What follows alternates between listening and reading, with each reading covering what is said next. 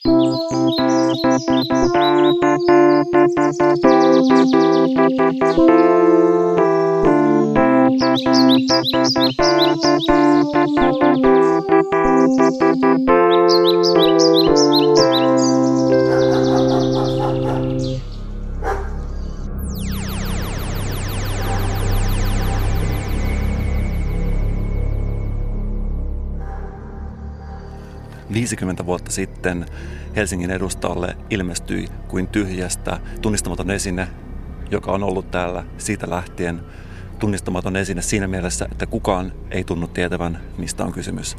Tämä esine on ilmestynyt ikään kuin tyhjästä. Se on ollut täällä meidän ihmisten keskuudessa. Monet on kävellyt siitä ohi. Siihen on maalattu tägejä. Sitä on potkittu. Sen päälle on tehty ties mitä. Mutta yksinkertaisesti kukaan ei ole vielä löytänyt selitystä, mistä tämä möhkäle on tullut ja minne se on menossa. Me ollaan tänään Kasperissa ja Mikossa lähdössä tutkimaan ja etsimään tätä tunnistamatonta objektia täältä Eeran rannasta. Ja mä otan tehdä tänään historiaa ja mä otan paljastaa, mistä oikeasti on kysymys niin sanotun Eiran möhkäleen tapauksessa. Eiran möhkäle on niin kuin eagles yhtyä Sillä löytyy silloin tällöin mielenkiintoa, mutta useimmiten se vaan uinuu. Me ollaan tänään menossa katsomaan, voisimmeko herättää möhkäleen siitä ruususen unesta, missä hän on viettänyt aikaansa viimeiset 50 vuotta. Ja siinäkin mielessä tämä Eiran möhkäle on tismalleen sama asia kuin Eagles yhtye. Vaikka se möhkäle on täällä, se ei tarkoita sitä, että sun tarvitsee perustaa se coverbändi, joka esiintyy kesäteattereilla ja firman juhlissa coveroimassa Eagles-yhtiötä. Ei ole tarpeellista perustaa Eera Möhkälle cover-yhtiötä, se voi vaan antaa olla tuolla ja antaa asiantuntijoiden niin sanotun viidennen valtiovallan tutkia, mistä on oikeasti kysymys. Jopa kuudes valtiovalta, eli podcastit, on nyt tarttunut tähän ja silloin tiedetään, että ollaan tärkeän äärellä. Moni selityksiä, mitä tähän Eera Möhkäleeseen on yritetty liittää. Yksi, mikä yleensä nykyään selittää kaikki hiemankin arveluttavat asiat, 5G. Se ei tässä Eera Möhkälän tapauksessa valitettavasti voi selittää tätä, koska me ollaan Kasperissa Mikossa tutkittu, että 5G-teknologia ei ole ollut olemassa 50 vuotta sitten, ja se ei voi selittää tätä möhkälettä. Myöskin sisäilmaongelmia on epäilty tämän Eera Möhkäleen selitykseksi. Sisäilmaongelmia ei yksinkertaisesti ollut 50-luvulla. Sisäilmaongelmat ei selitä, miksi tämä tunnistamaton esine on täällä Eeran rannassa.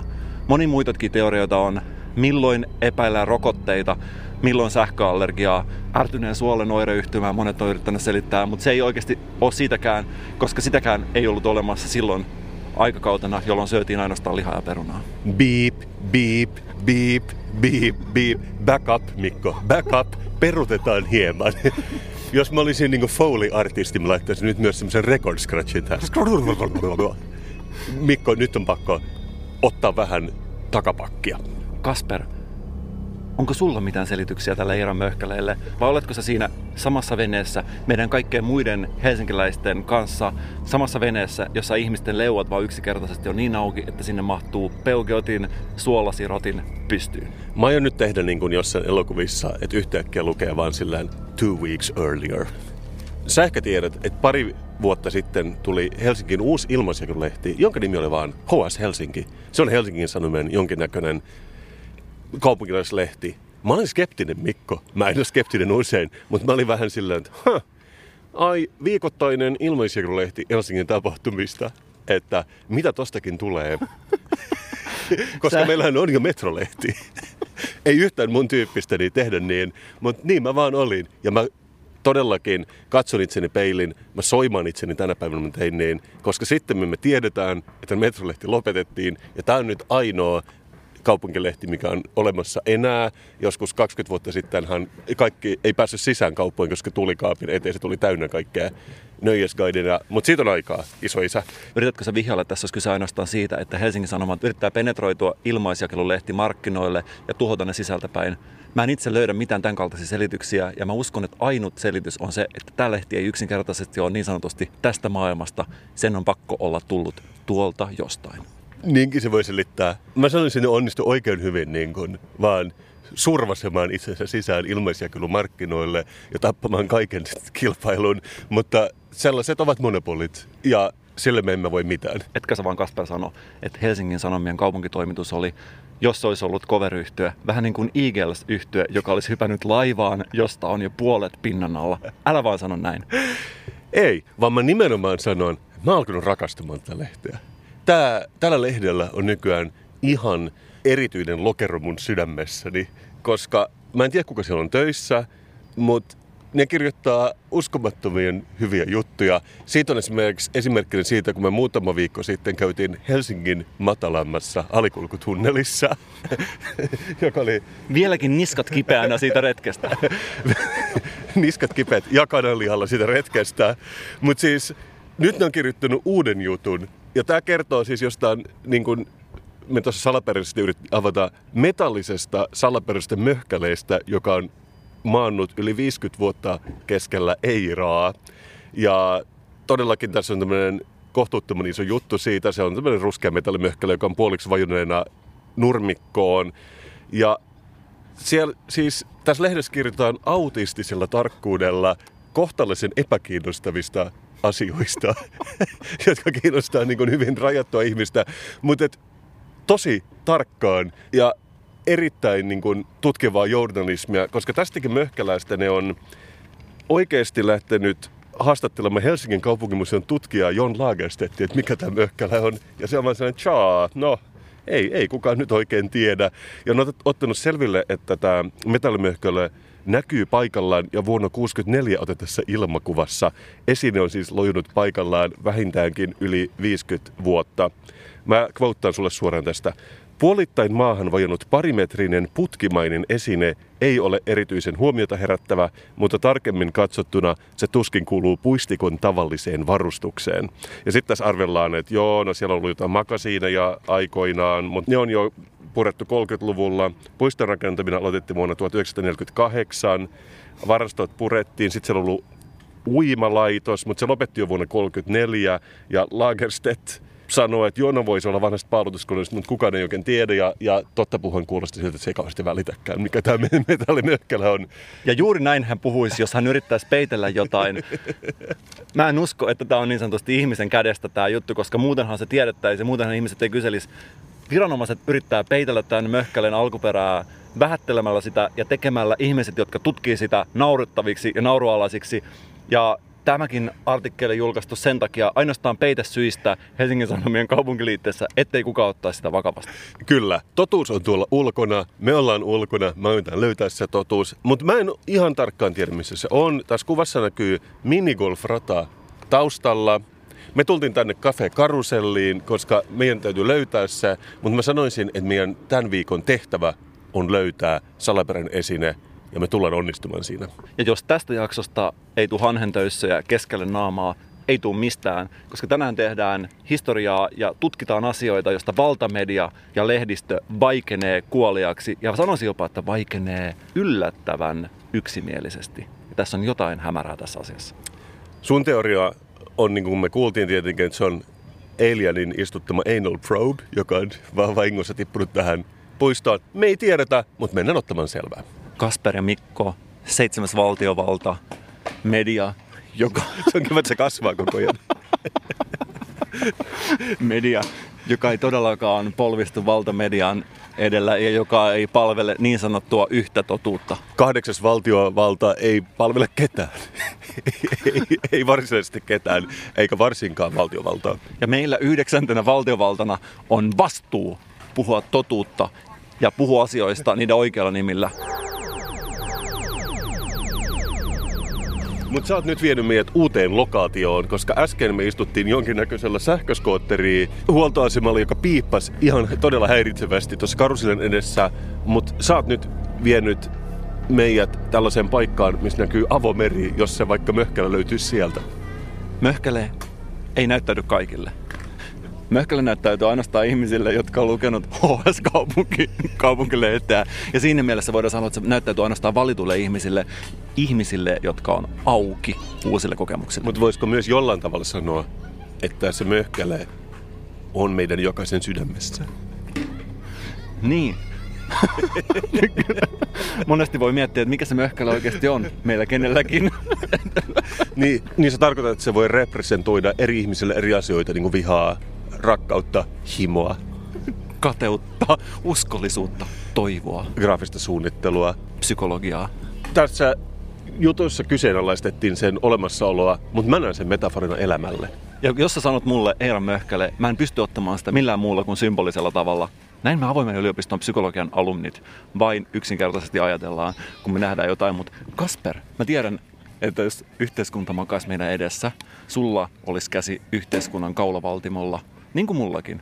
Yhteiskunnan kaulavaltimolla olisi kaksi toista valtiovallan kättä tunnustelemassa sitä pulssia.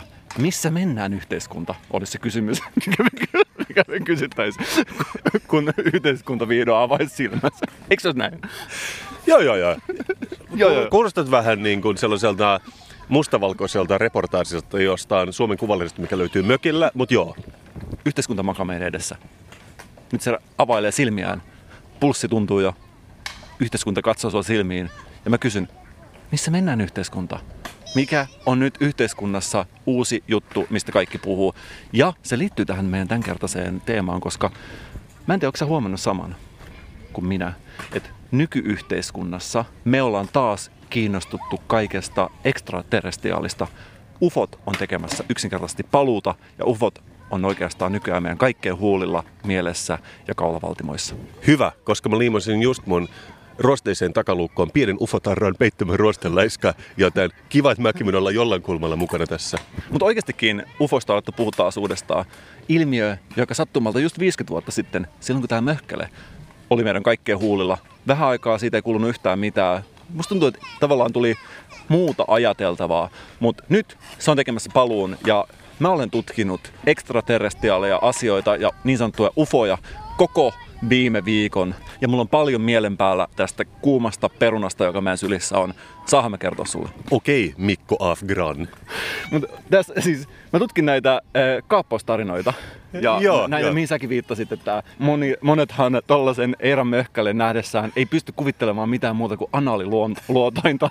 Mä luulen, että se jostain South Parkista tullut se, se koko läppä. Mutta se ei mun mielestä alun perin edes ole siitä, koska siis si- South Parkissahan asennettiin tällainen teleskooppi anaaliluotain, joka oli kouluttamaan iso, mutta monesti ne kaappaustarinat, mitä on ollut tässä viimeisen 50 vuoden aikana, on ollut sille lievästi sanottuna huvittavia. Joo, ja, ja saattaa myös liittyä johonkin tajuntaa laajentaviin huumeisiin, että ehkä ne ei tapahtunutkaan oikeasti. Niin ja yksi yleinen selitys ilmeisesti on ihan yksinkertaisesti, siis tylsä yleinen selitys, mitä valtamedia meille tunkee, on tämä, että olisi kyse esimerkiksi unihalvauksesta jossain Aa, tapauksessa, okei, että okei. tämä ikään kuin kaappausmuisto saattaisi olla tällainen, että sä oot vähän niin nähnyt unta ja samaan aikaan halvautunut. Sitähän me ei voida tietää. Ja näinhän ne sanovat siellä HS-kaupunkitoimituksessa. Mutta mä tutkin näitä viestejä, mitä ihmiset on saanut ufoilta. Kun miettii, jos mietit, että sut Kasper on valittu maailman kaikista ihmisistä. Kiva. ja äh, avaruusolijat hyökkää tänne. E- mä ajattelen ETtä. Mä en ajatella, että ET on se avaruusalue. ET, niille jotka ei tiedä, on tällainen pienikokoinen otus, jolla on kymmenen nokkahuilua sormina. Su- suurin piirtein. Mutta Steven Spielbergin vuoden 82, voisiko sa- sanoa, että klassikkoelokuva jo tässä vaiheessa? Nämä viestit, mitä avaruusoliot on lähettänyt, on ollut muun muassa tällaisia, että lopettakaa sotiminen Kiva. ja äh, estäkää ilmaston lämpeneminen ja tällaisia kauhukuvia, tiedätkö, että jotain hirveää on tulossa, jotka ihan vähän muistuttaa meitä tällaisista katastrofielokuvista, joita on ollut tässä niin pitkään aikaa. Ne on niin viisaita. Ja mä luin yhdenkin tällaisen abduktiotarinan tai tällaisen, missä eh, perhe, mies-nainen, hyvin tyypillinen perhe, kaiken muin tavoin, paitsi siinä, että tämä mies kaapattiin aina silloin tällöin avaruusalukseen. Ah, monta kertaa. Mutta toi on harvinaista. Vähän niin kuin salama ei monesti iske monta kertaa sama ihmisen. Joo, ja siis sitä häntä pilkattiin joka puolella tietysti ehkä ihan vähän ymmärrettävääkin, mutta siis hänen vaimo sanoi, että hän todellakin uskoo, hän- hän uskoo tähän täydellisesti, että, että mikään muu ei pysty selittämään näitä ilmiöitä, mitä on, mitä hän on nähnyt, että kaikkea todella outoa tapahtuu ja on tapahtunut pitkä aikaa. Muun muassa, kuuntelisi tätä Kasper, kaikki perheen kolme kaukosäädintä oli ollut häviksissä. Ja Ja ne löytyi sohvanraosta. ei, vieläkin kuumottavampi selitys. Ne oli löytynyt myöhemmin pöydältä siististi rivin aseteltuna. Avaruusoliot operoi sekä kosmisella ja selittämättömällä tasolla, mutta myöskin hyvin arkisella tasolla, eli järjestelee latureita ja kaukosäätimiä. Mistä me voidaan tietää? Alieneissä ja vaikka enkeleissä ei ole niin paljon eroa siinä mielessä, että molempiin voi uskoa ja molemmat tekee asioita. Ja monesti ne alienit ja enkelit, mitkä on meidän sydämissä, on niitä kaikkein tärkeimpiä alienita ja enkeleitä. Mutta sitten mä olen tutkinut näitä viestejä, mitä on lähetelty avaruuteen, koska se ei ole, Kasper, niin kuin sä luulet, että se olisi vain yksisuuntaista, että alienit kertoisi meille. Ihmiskuntahan on niin kuin tiedät pitkään, tai itse asiassa voitaisiin vähän erilaisella äänellä. Ihmiskunta on hyvin pitkään, niin kuin hyvin tiedät, lähettänyt viestejä avaruuteen ja ihmiskunta on pyrkinyt aina kertoa sen hetkisestä kehitystasostaan avaruuden asukkaille. Ja on muun muassa tällainen viesti kuin Arecibo, en todellakaan tiedä mitä lausutaan, Arecibo Message vuodelta 1974. Olemme keksineet väritelevisioon. Hyviä uutisia. No siis, hauskaa, että sanoit, koska siis se on lähes tulkoon tämä viestin ydin. Ja tässä sä näet tämän viesti, tuossa on kuva, kuva siitä viestistä. Okay. Arecibo message. 1974 message into space from the Arecibo Observatory ja carrying basic information bla bla bla bla bla bla ja ne on lähettänyt tämän viestin globulaariin star clusteriin M13 ja sitten tässä on jonkinnäköinen Onko tämä joku, joku Pong-tyyppinen tietokonepeli vai mikä toi on? No tässä on tällaista, ei edes 8-bittistä grafiikkaa, vaan se on teksti-tv-grafiikkaa, mutta huonompaa. Niin, niin oikeastaan siis, että tässä on lähetetty teksti-tv, yksi urheilutulokset. Teksti-tvn sivu avaruuteen. Ja tässä on todella mielenkiintoinen tämä viesti, koska tässä on ajateltu, että kerrotaan avaruusolioille. Vähän niin kuin teeksä, ihmiskunnan kehitystä, että mikä se nykytila on ihmiskunnan kehityksestä. Ja tähän viesti alkaa niin, että tässä esitellään avaruusolioille numerot yhdestä kymmeneen. Mm-hmm, mm-hmm. Sen jälkeen vähän atomeita, atomien numeroita, DNA-kaavoja ja niin edespäin, niin edespäin, niin edespäin. Ja onhan näitä lähetetty tällaisia kapseleita, missä on esimerkiksi Beatlesin CD-levy tai jotain muuta ajateltu, että, että, että mistä sitä tietää, mikä musiikkimaku avaruusasukeilla on. Niin ja sitten on tämä kuuluisa Voyager-avaruusluotain, missä on kuuluisen vaikeaselkoisesti kuvattu joko valkoinen mies ja nainen ja heidän saavutuksien avaruudessa ja bla bla bla. Se on, se on ehkä hankala ymmärtää, jos ei tiedä mitään mistään. Se on viesti avaruusalueelle avaruusolioille, että täällä ainoastaan heteroseksuaalisuus on ok, mikä itse asiassa varmaan suurimman osa maapalloa pitääkin paikkansa. On se näin. Mutta mä olen miettinyt näitä viestejä. Tähän vähän kertoo siitä omasta aikakaudesta, millä edetään. Niin kuin tässäkin oli, että kerrotaan, että 70-luvulla oli, oli, oltiin keksitty numerot. Oli keksitty numerot yhdestä kymppiin ja myöskin siellä esiteltiin nämä binäärinumerot, okay. mikä, mikä oli kuulemma tosi vaikeaselkoisesti vielä laitettu sinne. Epäiltiin, että pystyyköhän avaruusoliot lukemaan sitä. Mutta kuitenkin ajat on muuttunut yhteiskunta makaa meidän edessä elottomana ja meillä on molemmilla käsisen pulssilla. Ja kun mä oikeasti tunnustelen sitä kaulavaltimoa, että mitä sieltä tulee, ja kun mä kysyn yhteiskunnalta, että mikä olisi tämän hetken viesti, yhteiskunta katsoisi mua silmiin, avaisi silmänsä ja sanoisi, nykyyhteiskunta on todella yksilökeskeinen, individualistinen. Ja jos lähetätte viestin avaruuteen, pitäkää huoli, että se on henkilökohtainen, vilpitön ja kertoo jotain siitä yksilöstä, joka se lähettää. Ja mulla olisi nyt ehdotus, että mä oon miettinyt tavallaan, mikä olisi uusi viesti, mikä me haluttaisiin lähettää avaruuteen. Onko tämä ihmiskunnan viesti vai onko tämä Kasperin Mikon viesti? Tämä on ihmiskunnan viesti ja uusi viesti, 2020 viesti, mitä ihmiskunta lähettää avaruuteen, on tällainen. Olen rakentanut itselleni talon. Teen musaa. Minulla on podcast. Ne kertoo yhteiskunnasta yksilön silmin. Ne, ne määrittelee ihmisyyden. ne määrittelee ihmisyyden ja huomaat, että tämä viesti tuskin avaruusoliotkaan haluaa saada mitään kuuden miljardin kertaa laimennettua viesti, jossa on jotain yleistä, että ihmisillä on kaksi kättä, paitsi ei kaikilla ja niin edespäin. Yksinkertaisesti tylsää. Mun mielestä tällainen yksilön näkökulma olisi paljon kiinnostavampi ja varmasti alienit olisi paljon kiinnostuneempi tästä, että mitä esimerkiksi itä-helsinkiläinen talorakentaja kokee tämän maailman. Eli sun unelmat on tavallaan keskiverto koko ihmiskunnan unelmista. Yritätkö sanoa sitä? Mä yritin sanoa nimenomaan päinvastoin. okay. Mutta ehkä ne on myös sitä keskivertoa. Ehkä tämä on tavallaan tyypillistä. Ja jos mä oikeasti seuraan omien silmieni kautta, miten mä aistin, mun mielestä mun elämä on tavallisinta, mitä maapallolta löytyy. Aika iso osa maailman ihmisistä elää köyhyydessä. Monella olisi varmaan unelmaa täyttää se Maslowin tarvehierarkia samalla tavalla, kun sä oot ihan siitä basic katto pään päälle, siitä niin korkeammalle jumalalliselle tasolle, että sä tehdä oman kappaleen, joka soi Spotifyssa. Ja näille ihmisille mä sanon, että Miettikää niitä iloisia asioita. Etsikää sitä lemonadea niiden harmaiden pilvien reunalta ja se tuo teille onnen. Avaruus hoi. Mikko tuo teille viestin.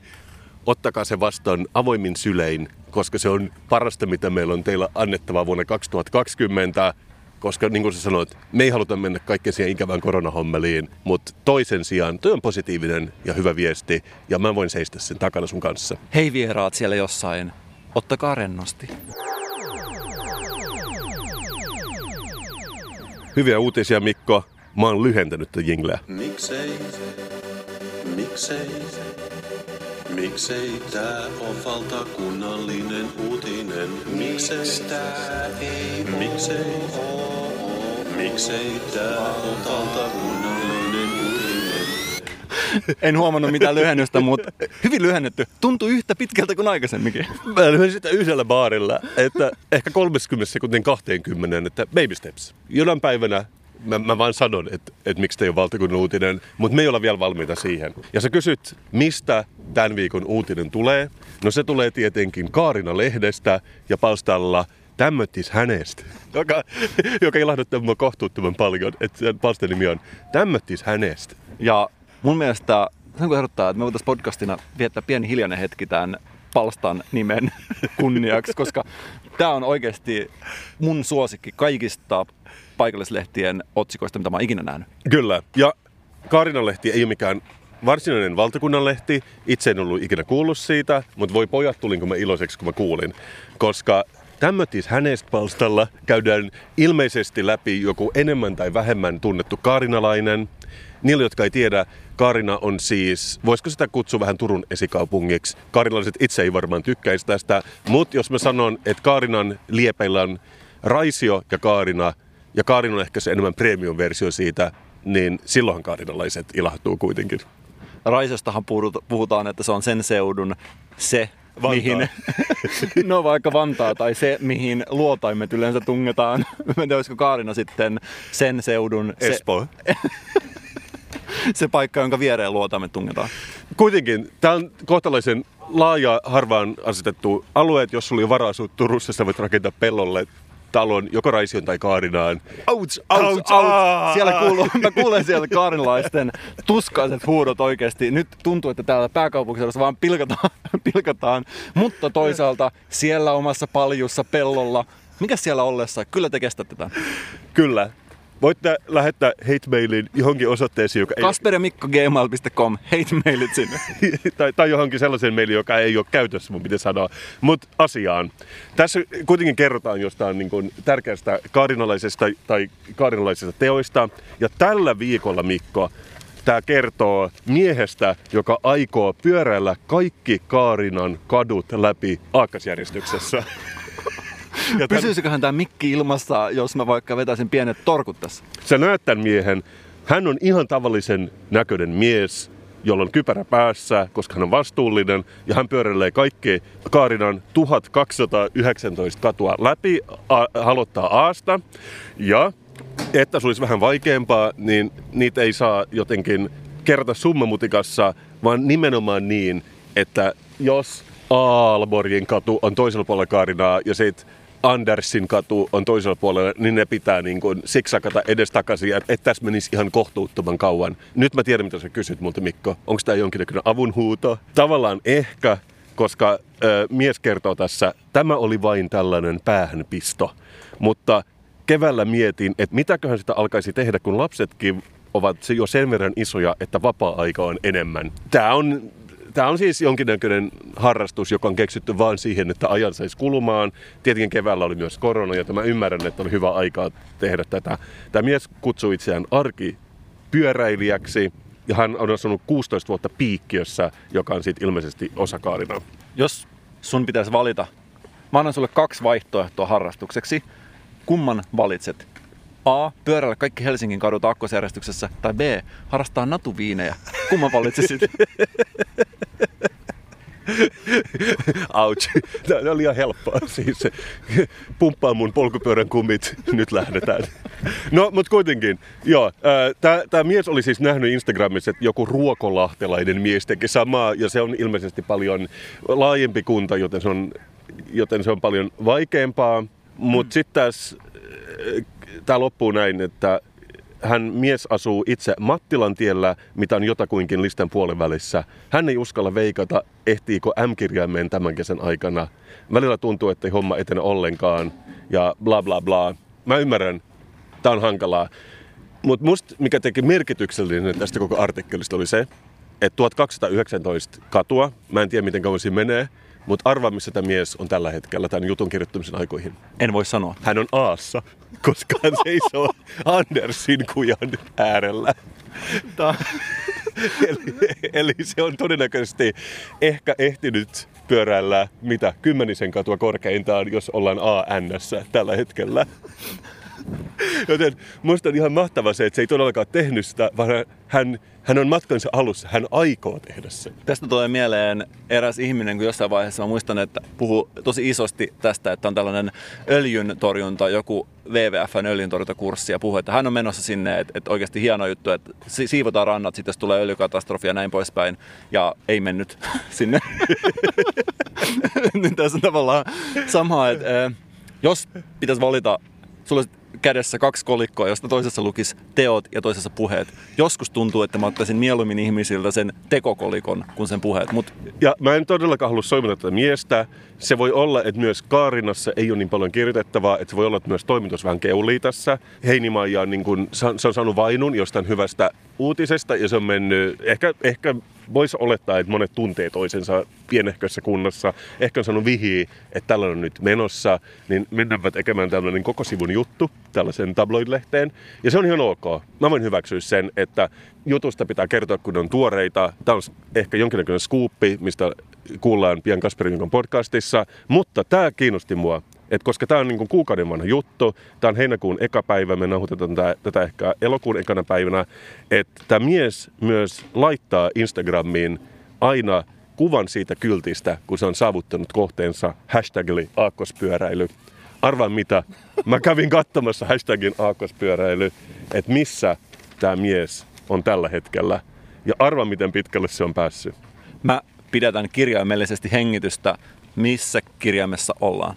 Mä etsin tästä hashtag aakkospyörällä, mä painan recent. Viimeksi päivitetty kahdeksan päivää sitten ja mies on tällä hetkellä kohtaassa B. Tämä tulee kyllä viemään aikaa ja mieti oikeasti, en tiedä, nyt jo tässä vaiheessa saatu hieno tämmöttistä hänestä juttu. Voisikohan tästä tulla tämmöttis hänestä palstan jatkis, eli jatkitsu, niin kuin me sanotaan. Mun mielestä on parasta myös se, että on löytänyt niin kuin Böölentien äh, Karinasta ja sitten se tekee vähän vitsiä si- siitä, että seuraavaksi Pasila tässä tekstissä ja kerrotaan vähän Böölen Ei tunnu olevan kiire yksinkertaisesti. Mikä on, hän kertoo, että Bööle-sana on keskiaikaista perua, sillä tarkoitetaan kylää tai yksittäistä taloa ja kertoo vähän bla bla bla siitä. Ja tällä ei ole, tämä ei ole niin kuin ihan kauhean seurattu, tässä, tällä oli vain kahdeksan tykkäystä tällä kuvalla. Mikä on paljon, mutta ei niin paljon, niin kuin monella muulla. Mutta mun mielestä on parasta, että tätä on kuitenkin kommentoitu. Ja kuka kommentoi? Kaarina Lehti menee niin kuin roustaamaan tätä herraa siitä, että sä oot väärässä, että Böle ei tarkoita vain kylää, vaan nimenomaan uudisasetusta ja sitten tulee bla bla bla sitä ja sitä. Ja se ei ole sama henkilö, joka on kirjoittanut jutun, vaan joku Maria Kaarina Lehdestä. Kari Lehti todellakin on nyt, täällä siis joka puolelta lähestyy tätä projektia. Todella siis kirjaimellisesti esimerkillistä toimintaa. Et totta kai mä ymmärrän, että ne seuraa tätä, mutta ne todellakin lähtee siihen vähän, että wow, wow, wow, että ei todellakaan ole näin, että Karin Lehtinen me tiedetään, mikä on oikein. Ja tämä teki mut kohtuuttoman iloiseksi myös, että, että ne seuraa tätä näin tarkkaan. Ja kuten sanot, mä en malta odottaa, että päästään siihen Mattilan tielle, mutta siinä saattaa kyllä mennä vuosikausia tällä tahdilla. Ja varsinkin jos jokaisesta nimestä kirjoitetaan noin pitkiä selvittäviä tarinoita, mutta toisaalta tämä kertoo siitä, että meidän yhteiskunnassa on kaikki hyvin, koska tämän tyyppisiä projekteja me tarvitaan enemmänkin. Onneksi olkoon herra, joka pyöräilee Kaarinassa. Ja kunhan pysyt poissa niistä natuviineistä, niin kaikki tulee menemään hyvin elämässä. Ihmisten kieli on tuttu, avaruusolioiden kieli on tuttu, mutta nykyään mä puhun myös eläinten kielellä. Mm. Mm. Eläinkuiskaaja. Eläinkuiskaaja, koska mä yksi ilta pyöräilin kaupunkipyörällä kotiin, niin kuin niin monta kertaa aikaisemminkin tänä kesänä. Ja mä tulin kotiin ja mä näin kissan. Ja mä katson tätä kissaa silmiin. Kissa oli menossa autolle, joka oli kyllä pysäköity. Ei mitään vaaratilannetta. Kissa oli menossa auton alle. Ryömi aamuyöstä, niin kuin kissat tykkää tehdä. Ja mä katson sitä kissaa ja mä muistin vanhan viisauden, mitä vanha kansa on opettanut, miten kissat puhuu. Ja sä tiedät, miten kissalle puhutaan. Sanotaan kis kis. Joo, se on se, minkä ne ymmärtää. Mä katson tätä kissaa silmiin ja sanoin kis kis. Ja tapahtui jotain, mitä mä en ehkä uskonut, että olisi tapahtunut. Tämä kissa katsoi mua, nyökkäs tuli mun luokse. Ja näytti keskisormia.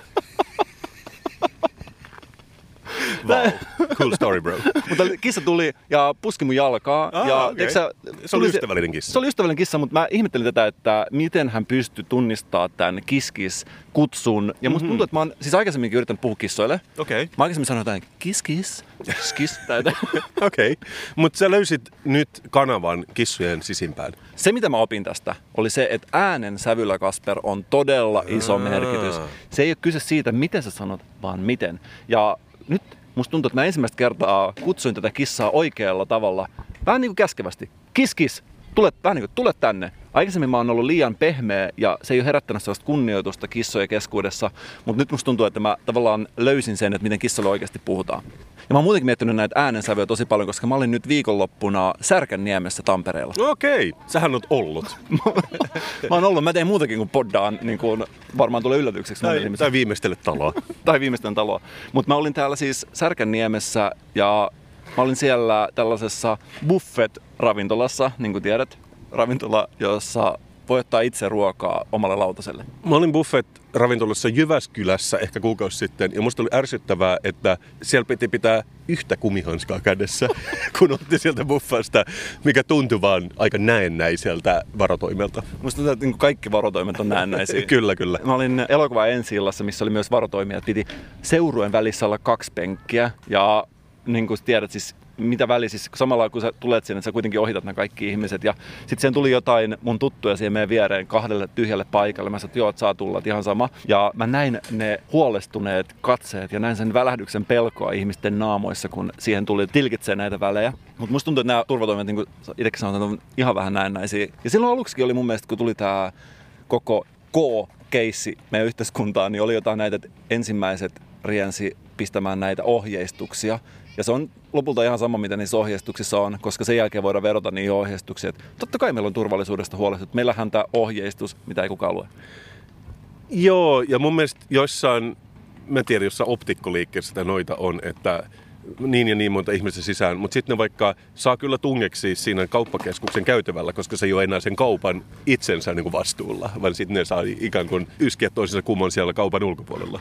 Mutta tässä oli kiinnostavaa siis tässä buffet-ravintolassa, koska siellä oli tällainen nainen, joka oli tässä linjastolla ja mä en aluksi tajunnut, mikä mua häiritsi siinä, mutta se, että hän tavallaan sanoi jotain, mutta äänensävyllä, joka liittyy johonkin toiseen. Ja tämä vaivasi mua pitkään ennen kuin mä pystyin löytämään, että mikä on se äänensävy ja mikä oli tämä viesti, mikä hän sanoi, koska hän sanoi näin, että hän otti vahingossa salsaa, kun hänen olisi pitänyt ottaa ketsuppia ja sitten hän sanoi, että eikö täällä koko talossa ole edes ketsuppia. Sanoko tämä ihminen sen suoraan ilmaan vai sulle vai itselleen? Ei, vaan hän otti henkilökuntaa yhteyttä ja sanoi, että hän Aa. otti vahingossa salsaa hänen lautaselle. Näytti tätä lautasta. Mutta se puhui itsestään niin kolmannessa persoonassa. Ei, vaan siis ihan, ihan et, et, Mä en ymmärrä. Mik- Miksi tämä on näin vaikea kertoa? Tämä oli ihan yksinkertainen tapa. Nainen seisoo. ja, sa- sanoiko hän, että minä otin vahingossa? Hän sanoi, kyllä hän sanoi. Okei, joo, okei. Minä otin vahingossa salsaa, piti ottaa ketsuppia ja jotenkin, hän otti henkilökuntaa yhteyttä, näytti sitä omaa, tällä aikuinen nainen, mm. näytti henkilökunnalle, että hei, tässä mun lautasella, mä otin vahingossa salsaa, mun piti ottaa ketsuppia, eikä täällä ole ketsuppia missään. Ja mä ihmettelin siis tätä, koska tämä äänensävy on mun mielestä yksinkertaisesti sopinut tähän. Kunnes mä tajusin, että itse asiassa on olemassa muutama, ehkä kolme eri äänensävyä, millä ihmiset voi puhua. Buffet ravintolan henkilökunnalle.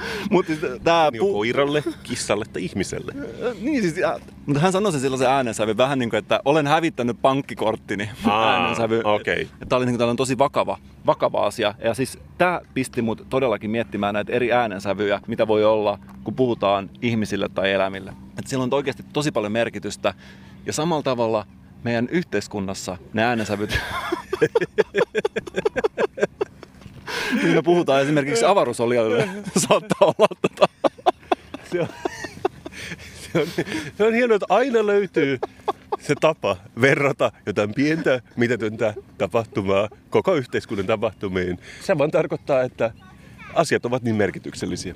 Koska mä aloin miettiä sitä, että kun me lähetetään niillä avaruusolioille viestejä, olen rakentanut talon, muistakaa käyttää drone-sanaa, ja sitten siellä on myöskin koodattu alle drone-sanan taivutusmuodot, ihan vaan kaiken varalta, niin monta kertaa se äänen sävy jää siitä uupumaan, ja sä et pysty tavallaan siihen tekstiin saamaan sitä äänensävyä. Voi käydä niin, että sä oot yhtäkkiä vähän niin kuin kissa Buffett-linjastolla, joka kuiskaa sulle kiskis, kun hän halusi oikeasti sanoa, että ketsuppi on loppu. Kyllä. ja, ja, näin se on. Kai se kävit niin kuin korjaamassa sen äänensävyön. Tässä olisi oikeasti ollut hyvä laittaa se poddajan käsi olkapäälle ja sanoa, että seuraavan kerran, kun sä haluat kertoa siitä, että sulla on vahingossa tullut salsaa sun lautaselle, sä voit yksinkertaisesti korottaa sun ääntä, katso henkilökuntaa silmiin ja sanoa kiss, kiss. Kun sä oot rageemassa sun Facebook-sivulla siitä, että pitää käyttää kasvomaskia, muista, käytä kiskisääntä ja sunkin viesti menee paljon paremmin perille. Tämä on oikeastaan meidän tämän viikon ydinviesti. Nurkka, nurkka, tukurkka. Se on Kasperin kirjanurkan hurkka. Tää nurkka, tukurkka. Se on Kasperin kirjanurkka. Ah, Mikko. Kirjallisuusuutisia. Mun mielestä on ollut vähän kiikun kaakun, että järjestetäänkö Helsingin kirjamessuja tänä vuonna. Todennäköisesti nyt järjestetään, mutta sillä on väliä, koska meillä tulee aina olemaan Kasperin kirjanurkka. Ja siitä mä oon ylpeä tällaisena lukeneena ihmisenä. Moni esikoiskirjailija siellä omassa pikkumökissään viinanhuuruissa toivoo, että pääsisi joskus tälle palstalle. Kaikki ei pääse, mutta joitain onni potkii aina joka viikko. Kuka on vuorossa tällä viikolla? Ja niille, jotka kuuntelee eka kertaa tätä podcastia, niin mun täytyy kertoa tämä, että Kasperin kirjanurkassa on se erikoisuus, että tänne ei pääse kuka tahansa, mutta mahdollisuudet paranee eksponentiaalisesti, jos mä löydän tämän kirjan jostain puiston penkiltä, auton takaluukusta, kirjaston kierrätyshillöstä. Toisin sanoen, voisi sanoa, että Kasperin kirjanurkassa arvostellaan tällaisia ei-haluttuja kirjoja. Mä itse toivoisin, että me joskus saataisiin tänne Jeesus ja kvanttimekaniikka-kirja, jonka itse on nähnyt joskus, missä on verrattu Jeesusta ATK-järjestelmiin ja modemiin. Mä en usko, että se on kuitenkaan tällä viikolla. Mä en enää pysy housuissa, niin mikä ihmeen kirja meillä on vuorossa? Anna mä kerron, mistä mä oon hakenut tämän, koska tämä on vähän ehkä kiusallista, mutta tämän viikon kirja tulee Matilde Daalista. Tää on kiusallista. Niille, jotka ei tiedä, mikä on Matilde Daal, niin siis se on nyt tänä koronakesänä semmoinen paikka, missä ainakin tässä pari viikkoa sitten oli jokainen helsinkiläinen oli lähtenyt päiväretkellä ja kohtuuttoman paljon sellaisia 60-vuotiaita miehiä, joilla on Harley Davidson paita, lähtee päiväretkellä Matilde Daaliin. Onko Matilde Daal paikka, jos muutat sinne, joudut perustamaan oman panimon tai vähintään oman suklaatehtaan? Kyllä, ja sun pitää omistaa alpakka. Ja siis se on tällainen vanha ruukki, joka on, kuuluu nykyään Salon kuntaan. Ennen se oli ehkä Perniötä, jossa on paljon artesaania nykyään ja- josta saa pirun hyvän flat whitein. Mä itse asiassa tunnen tämän paikan hyvin, koska olen kotoisin sieltä seuralta ja mä tiedän, että se alue on noin 20 kertaa 20 metriä ja voitte kuvitella, kun sinne ahdetaan Helsingistä artisaaneja, niin siellä on artisaanipitoisuus Suomen huippuluokka. Kyllä. Mun alibi on se, että meidän perheen mökki on siellä lähellä, se on matkalla Helsinkiin, niin mä kävin siellä pitkästä aikaa, mutta siinähän ei tietenkään ole mitään vikaa, ei todellakaan, mutta se ei ehkä ole ihan niin fantastinen kuin annetaan ymmärtää. Kuitenkin, siinä yhdessä todella hyvässä kahvilassa, mikä oli tietenkin kaikki ruoka oli ihan fantastista ja, ja kahvi oli tosi hyvää, eli normaalia Helsinki-tasoa.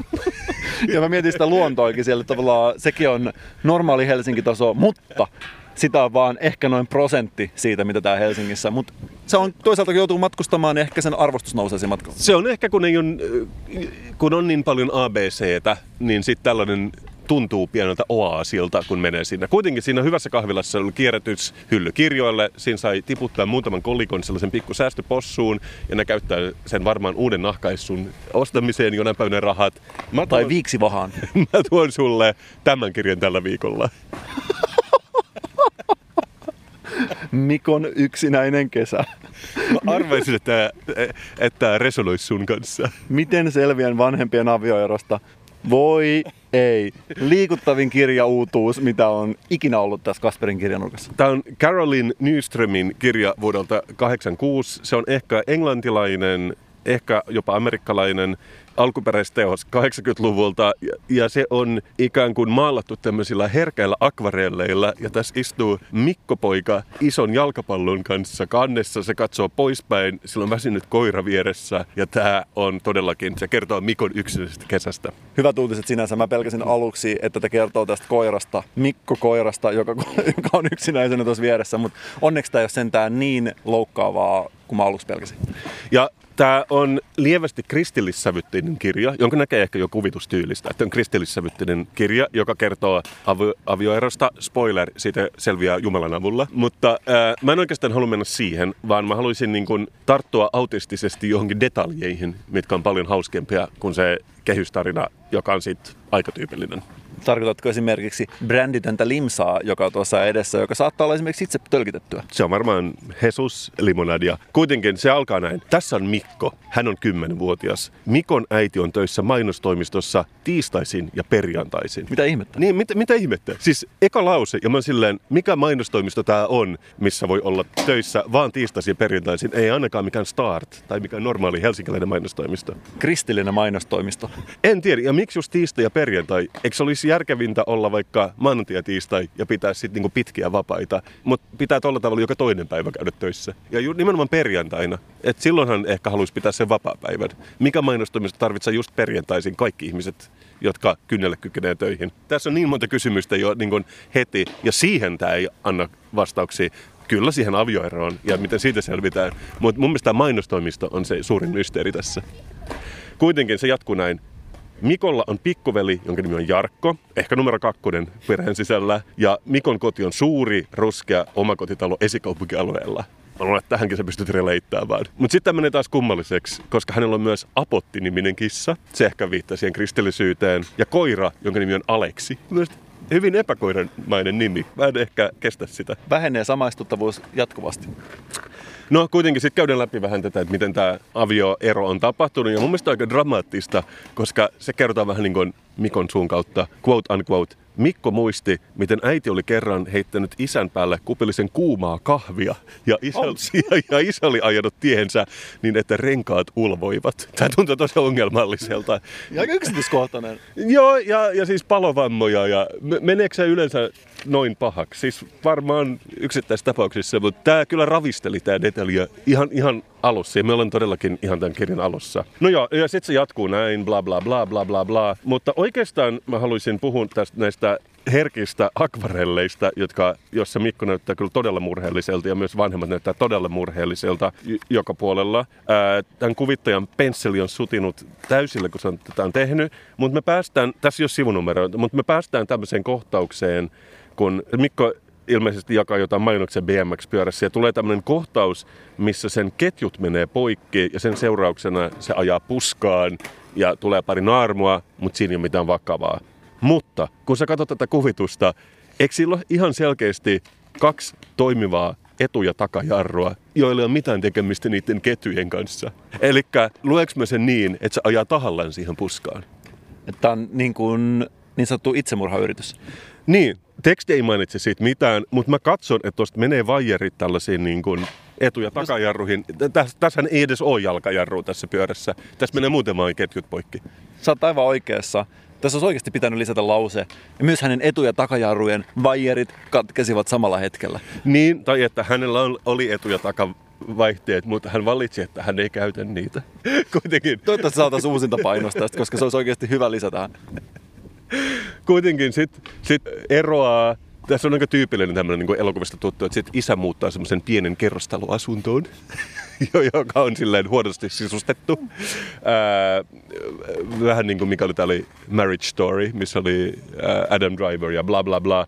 Ja sitten tulee tämä tyypillinen, että Mik- Mikko menee istumaan väärään paikkaan, eli isän tuolilla, jolla äiti joutuu jylähtämään menee omalle paikallesi äläkäpelleille. Tässä on, tässä on kauhea kirja. Tämä on ihan kauhea kyllä. Ja sitten tässä aina siis selitetään, mikä ei kuulu tari- tarinaan, että mieheksi kasvaminen on ajankohtaista myöhemmin. Okei, okay, ja, ja se saa laastarin, kun se jo siinä puskaan. Mutta sitten tulee toinen kohtaus, mikä oli musta tosi ihmeellistä, että Mikko pääsee vähän tämän tragedian yli. Se menee kouluun ja se tapaa jonkun Niinan, joka on mun mielestä aika edistyksellinen, jos otetaan huomioon tämän kristillinen kirja vuodelta 86, koska hän asuu kahden isänsä kanssa. Oho. Joo, joka ei ollut niin tavallista, mitä, 30 vuotta sitten, 35 vuotta sitten. Mutta sitten hänelläkin on ollut jotain vastaavia ongelmia, ja sitten tässä lukee näin. Kun Niina katselee peilistä tummaa tukkaansa ja ruskeita silmiään, hän tietää olevansa kovasti äitinsä kaltainen. Ja, ja tämä kertoo siitä, että se äiti on nyt, ei ole kuvioissa enää. Mutta katso tätä kuvitusta. Vaaleat hiukset. Vaaleat hiukset, ehkä siniset silmät. Tämä todellakin katsoo peiliin ja hän näkee siinä ruskeatukkaisen nuoren naisen, jolla on ruskeat silmät. Eli taas kerran, tässä ei mainita mitään teksteissä. Onko kuvittaja valinnut laittaa näitä leveleitä tänne vai kuvittelenko mä vaan? Mä vaan käy sääliksi kaikki ne pikkumitot, jotka vuonna 86 käsitellä omaa vanhempiensa eroa tämän kirjan kautta, eikä yksinkertaisesti saanut ratkaisua, koska tämä kirja on ollut vaan niin epätarkka yksityiskohdissa. Ää, kuitenkin, sit, sit, mä en ole jo nyt käynyt läpi koko tätä kirjaa, mutta tämä loppuu niin, ja tämä on suora lainaus. Mikko rukoilee mielessään vähän sekasortoisen yksinäisen rukouksen, ja kaikki menee hyvin. Ja mä en tiedä, miksi on, miksi on valittu just nämä adjektiivit siihen. Mutta ok, niin kuin sä sanot, ja, ja se on ihan ok, siis raamatusta voi saada paljon lohtua, mutta niin kuin sä sanoit, mun mielestä uskontokin on vähän niin kuin kissa. Et vai, vaikkei itse välittäisi kissoista, niin se ei tarkoita, etteikö monet ihmiset saisi paljon iloa irti kissoista. Vaikka se hiekkalaatikko siellä kylpyhuoneessa saattaa haistakin ja olla tosi inhottava, koska Jumala käy siellä tarpeellaan. What? Ei, kissa tietenkin. Kissa Jumala. Ja Mä olin iloisesti yllättynyt tästä kirjasta, koska ensin mä ajattelin, että tämä on vähän tylsä kirja, straightforward, kristillinen akvarellilla kuvitettu kirja, mutta koska tähän oli tämä ilmeisesti kuvittaja upottanut näitä epäjohdonmukaisuuksia, niin siihen tuli just näitä leveleitä, ja niistähän me pidetään tässä meidän podcastissa. Ja mulla on vain yksi toive. Jos meidän tähän lähetykseen jonain päivänä tulee yhtä paljon leveleitä niin kuin tähän kirjaan, niin me voidaan olla tosi tyytyväisenä. Ja mä pidän tätä kirjaa jonkinnäköisenä johdatuksena. Vois melkein sanoa, että Mikon yksinäinen kesä on meidän pyhäkirjamme ja siksi se saa multa 5 kautta 5 pistettä. Monet kuvittajat kommunikoivat meille samalla tavalla kuin avaruusoliot. Lähettävät lyhyitä sähkömagneettisia pulsseja, jotka kestää sekunnin ja joita avataan vuosikausia laboratorioissa. Tämän kirjan kuvittaja on siinä mielessä ollut niin kuin vieras ulkoavaruuden olio meidän keskuudessa. Jotain, jota emme pysty ehkä selittämään, mutta jotain, jonka läsnäolon me kaikki voidaan tuntea. Kiitos Mikon yksinäinen kesä 1986-2020 ja nyt me etsimme se möhkäle. Kasper. Kasper, Kasper, Kasper. Musta tuntuu, että me aletaan lähestymään. Mun silmät sokaisee kirkas valo. Mä en pysty näkemään, mutta mä pystyn tuntemaan. Mä laitan käden siihen Mitä sä tunnet, kun sä laitat käden siihen? Mä en tiedä rohkenenko me tehdä sitä, mutta siinä se nyt seisoo meidän edessä. Ja todellakin isompi kuin miltä kuvassa näytti. Tämähän on melkein tämmönen niin kaksimetrinen, ehkä pari tonnia painava metallinen möhkäle. Edessämme on tällainen selittämätön lieriö, suunnikas, jonka läpimitta on noin metrin, halkaisia noin 40 senttiä. Mitoilla ei ole väliä. Tähän on kiinnitetty jonkinnäköisiä luotaimia. Pieni pala kettinkiä ja aistikkaita graffitteja myöskin. Oma suosikki näistä graffiteista on SK8. Nykykielellä me ei voida tietää, mistä on kysymys, mutta me voidaan vaan arvailla. Ja kun me katsotaan tarkemmin täältä takaa ja raaputetaan vähän tuota pintaa, tuolta paljastuu uusia viestejä. Ja mä arvelen, että tässä on nyt kyseessä avaruusolioiden meille lähettämiä henkilökohtaisia viestejä. Ja kun mä luen tuolta, siellä lukee, että älkää keräilkö kaupunkipyörien oikeita käsinuppeja. Se ei oikeasti ok. ja, ja tämä on joku juttu siis. mä en tiedä, joka kerta kun mä otan kaupunkipyörän, siitä on vedetty se oikeanpuolinen käsinuppi pois. Ja yksinkertaisesti mä oon ihmetellyt, että kuka niitä keräilee. Ja nyt jos joku meidän kuuntelija on siellä kotonaan kirjahyllyn edessä, jossa on rivissä 20 tällaista oikeata käsinojaa, ei ole hauskaa. Tule asentaa takaisin. Tästä tulee paljon vahinkoa. Ja mä oon niin iloinen, että avaruusolijat on mun kanssa samaa mieltä. Niille, jotka haluaa kokea tämän, niin mä voin kertoa, että on itse asiassa ihan tällaisen skeittiparkin vieressä. Tuolla näkyy minigolfrata ja myös ikuinen tuli, joka ilmeisesti on sammunut, koska mä en ainakaan näe sinne mitään niin kuin tulta tällä hetkellä. Se on vaan sen nimi. Oikeasti se tarkoittaa paikkaa, jossa on joskus palannut tuli. Näin se kieli vaan vetää meitä höplästä aina silloin tällä. Voidaanko me olla varma, että tämä ei ole räjähtämätön pommi toisesta maailmansodasta? Me ei voida olla varmoja. Sen mä voidaan kertoa, että on ilmeisesti suosittu istuskelupaikka, koska tämä on nurmikko kulunut pois kokonaan siinä kohtaa, missä pidetään jalkoja. Paikka, jossa avaruusolennot viikonloppuiltaisin ja kesäöisin tulevat juomaan Virosta tuotuja lonkkuja. Ja todellakin on kulunut vain toiselta puolelta, koska aurinko ilmeisesti tulee sieltä, niin kukaan ei halua istua selin aurinkoon. Tämä on isoin antikliimaksi mun elämässäni, Mikko. Ja vaan yksi esimerkki siitä, että se mitä avaruusoliot tekee ei aina ole kauhean loogista, mutta on kuitenkin joskus helposti nähtävissä ja meidän edessä. Mutta hei, tehtäisikö me niin, kun, niin monet sadat ennen meitäkin, istuttaisi tuohon tuolin päälle ja juotais viikon juoma? Mikon juoma. Jano juoma. Taivan tuoma. Viikon juoma. Mikko, me ollaan podottu melkein kolme vuotta. Monesko jaksotaan? 150 jotain jakso. Kuitenkin monta jaksoa. Ja mulla on tullut mieleen, että me ei olla kertaakaan vielä juotu lonkeroa tässä lähetyksessä. Onko sulla tottu lonkero? Äsken noin 10 sekuntia sittenhän me puhuttiin siitä, miten avaruusoliot on juonut lonkkua tämän kyseisen luotaimen päällä. Nyt, jos ei tule hanhentöissä ja kenenkään naamaan, ei tule. Voisipa kuvitella, että näitä jaksoja suunnitellaan etukäteen. Niille meidän lukijoille, ja mä tiedän, että ne ei ole lukijoita, ei tiedä mikä on lonkeroa, niin on siis suomalainen limuviina, joka on greippilimpparin sekoitettua giniä. Tunnettiin joskus nimellä long drink, mutta jo 70-luvulla vakiintui nimi lonkero. Ja se tapahtuu ennen kaikkea sen myötä, että Reijo Inna-niminen artisti levitty vuonna 74 kappaleen Hei punkero, tuo lonkero. Ja se kuulostaa tältä.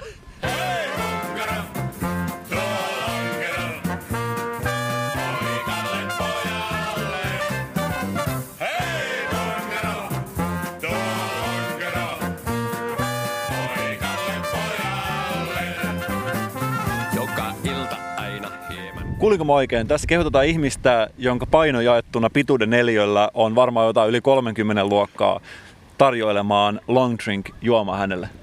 Tämä on sen tyyppinen laulu, mitä ei tehdä enää tänä päivänä. Näin niin kuin kauniisti sanottuna.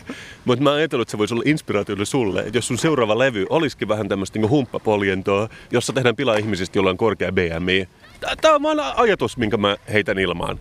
Kuitenkin mä opin niin paljon muutakin lonkerosta, kun mä luin tämän Wikipedia-sanaa. On esimerkiksi yksi tällainen limuviinabrändi, joka mainostaa kovin aggressiivisesti, että he ovat niin kuin original lonkero ja aito alkuperäinen.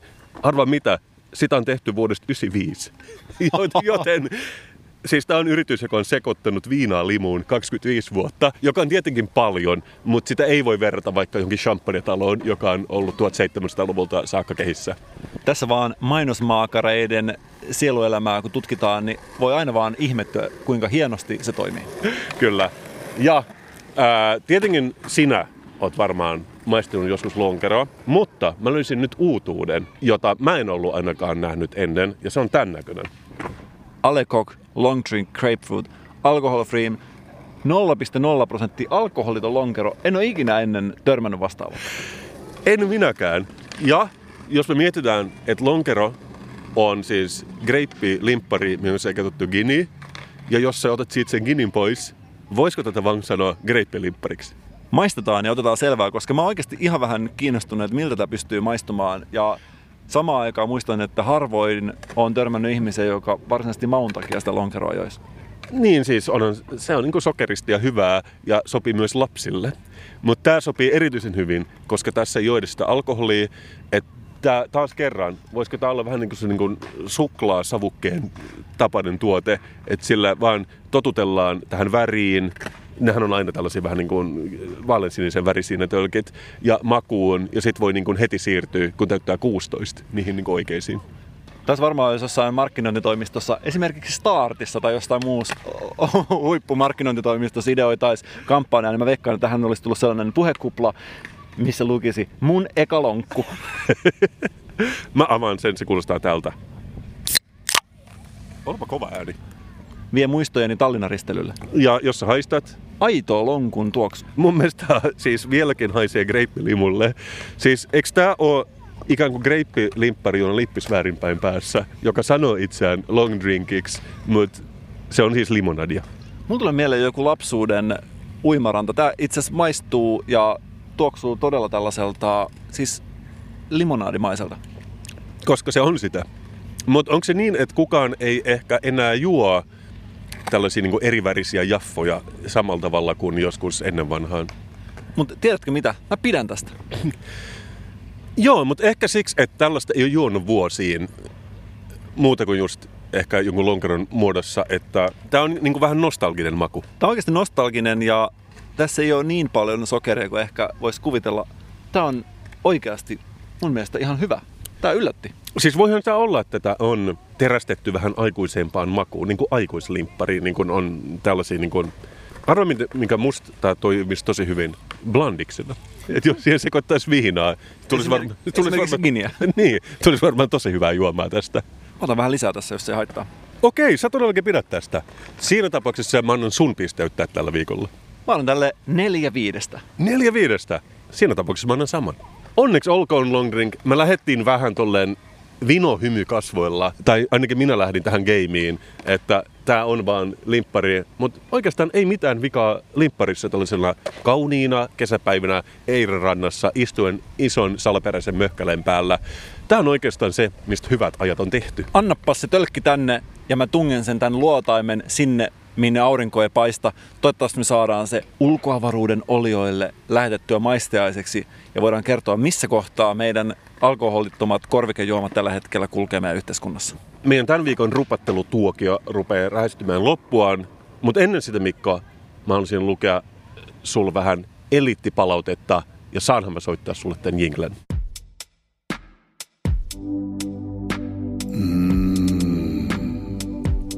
Kuuntelet Kasperin ja Mikon podcastia. Oliko sulla jotain mielen päällä? No hyvä, no hyvä. Anna palaa. On eliittipalautteen aika. Ja Mikko, sähän tiedät, miten joissain piireissä mua kutsutaan nimellä Kasper Damus. Mä oon hyvä ennustamaan tulevaisuutta kerta kaikkiaan. Ja nyt on taas kerran osoittautunut, että mulla on melkein pelottavia voimia, koska kuuntele tätä. Samuli Moisander on laittanut meidän Facebook-sivulle tällaisen viestin. Jep, alkaa tää. Tässä aktiivilukijan tervehdys. Nostetaan käsi ylös ja lasketaan kaikki sormet paitsi keskisormi. Kuuntelin juuri Kuitu-jakson uudelleen. Ja noin 20 minuutin kohdalta eteenpäin jäin kuuntelemaan vaikutuksianne globaaliin maailmaan – Onko Kasperin ja Mikon vaikutus sittenkin suurempi maailmaamme kuin uskoisimmekaan? Tuossa jaksossa pohditte, pitäisikö vanhasta Marian sairaalasta lähettää liikkeelle uusi pandemia. Voiko siis olla sattumaa, että seuraavien kuukausien aikana maailmaa on kohdennut jäätävä pandemia? Banaanin tuoksuisin terveisin jäätävään meininkin ihmettelijä. Ja mä en muistanut jaksoa, mutta mä tarkistin, se on nauhoitettu joulukuussa 2019 ja me käytiin rupattelemassa tällaisen uuden kuitudesign laukun tiimoilta vanhassa Marian sairaalassa. Ja mä itse asiassa virkistin muistiani ja tältä se kuulosti. Me istutaan tällä hetkellä Maria Kympissä, joka tunnettiin siis ennen Marian sairaalana. Tämä on vanha sairaala, ehkä sadan vuoden takainen rakennus etkö se muka usko, jos mä vähän käytäisi kellarissa kaivelemassa, niin löytyisi joku sairaalabakteeri, joka on ollut vähän sillään nukkumassa muutaman vuosikymmenen. Mä näkisin myös, että kun joskus oli tällainen Espanjan tauti, joka oli aika vakava, milloin 20-luvulla, tällä kertaa mä ajattelen Suomen tauti, ja tällä kertaa sillä olisi tekemistä Suomen kanssa. Kuulitte sen itse. Meidän ei tarvitse sanoa mitään tähän kannattaa oikeasti kuunnella 13 valtiovaltaa, joka jatkuvasti kertoo, mihin suuntaan ollaan menossa. Ideaalimaailmassa tietenkin ennustaisi vain niin hyviä asioita, mitä tapahtuu, mutta ehkä lohkaisemalla tällaisia niin kuin kylmääviä ennustuksia, niin on isompi mahdollisuus, että ne käy toteen. Mä en tiedä susta, kananlihaa tällä hetkellä, mua vähän pelottaa tämä. Ehkä parasta olla varovainen, mitä sanoo tästä lähtien. Meillä on paljon voimia ihmisillä, mutta joskus se puheen voima on paljon suurempi kuin tekojen voima puhelin hän on maailman vaarallisin elin, joten siinä tapauksessa kannattaa ehkä laittaa se kieli solmuun välillä.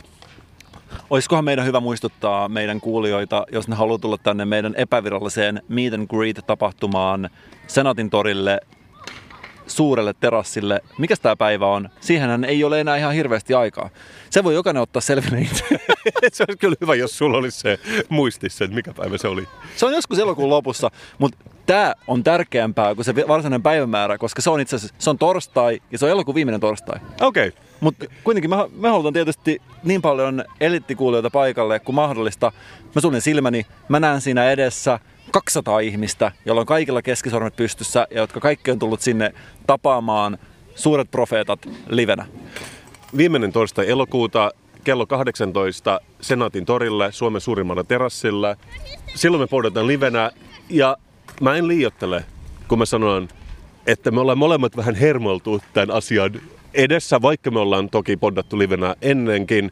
Mutta mä sanoisin, että me ollaan vähän niin kuin säästelty parhaimpia juttuja sinne, että siinäkin mielessä kannattaa tulla. Jos te olette sitä mieltä, että viimeisen puolen vuoden aikana juttujen taso on ollut vähän niin ja näin, vähänpähän tiedätte, koska kaikki parhaat ja nauruhermoja kutkuttavimmat jutut on todellakin säästetty sinne. Mä uskon, että siellä tulee olemaan niin hyviä juttuja, että jopa Kasper ja Mikko asteikolla ne tulee olemaan parasta, mitä te olette ikinä kuullut. Voi pojat, mä lollahdan jo itsekin mielessäni, kun mä mietin, miten hauskaa siellä tulee olemaan. Se vastaa vähän sama kuin Sami Herber vetäisi kolme keikkaa päällekkäin ja samaan aikaan. Mä uskon, että me puhutaan sellaisesta hauskuudesta, jota välttämättä ehkä perheen pienimmät ei edes kestä. Vähän niin kuin sä katsoisit nelosen stand-up showta samalla kun joko kutittaa sua jalkapohjista. Se on oikeasti se leveli, mistä me puhutaan nyt. Jutut tulee olemaan yksinkertaisesti niin hauskoja, että mä en usko, että me ollaan ikinä kuultu mitään vastaavaa podcastien äänitetyssä historiassa, jota on kuitenkin jo monta kymmentä vuotta tehty. Kyllä. Mutta ei mennä asioiden edellä. Se on silloin, nyt on nyt. Ja voi, voisiko sanoa Mikko, että tämä on kuitenkin ollut ehkä paras jakso tähän asti? Mulla on vahvasti sellainen olo, tämä jakso, jos joku tulee olemaan se, joka vihdoin tulee olemaan meidän läpimurtojakso, meidän debyyttijakso Boddaina. Mä tunnen sen ehkä siitäkin, että kun me istutaan nyt, äk, niin kuin me literally istutaan tämän Eiran möhkälän päällä, mä voin tuntea, miten se hohkaa semmoista lämmintä kosmista energiaa mun pakaroihin. Ja mä luulen, että tämä, jos jonkun siivittää meidän puheosuuden tällä viikolla uusiin sfääreihin. Me ollaan tällä viikolla tarvittu teille monet naurut. ja paljon hauskoja hetkiä, mutta me ollaan myöskin löydetty jotain, joka ei ole ehkä tästä maailmasta ja tuotu teidän tietoon jotain, josta valtamedia on vaiennut tähän asti. Ja siinä mielessä me ollaan tarjottu teille kaksi kättä, toinen, joka kutittaa ja toinen, joka silittää teitä olkapäältä. Ja se on metodi, jolla tätä podcastia tullaan tekemään tästä lähtien joka viikko. Nähdään silloin, eli joka viikko. Me rakastamme tätä kaikkia. Moi! Kiskis! Kiss.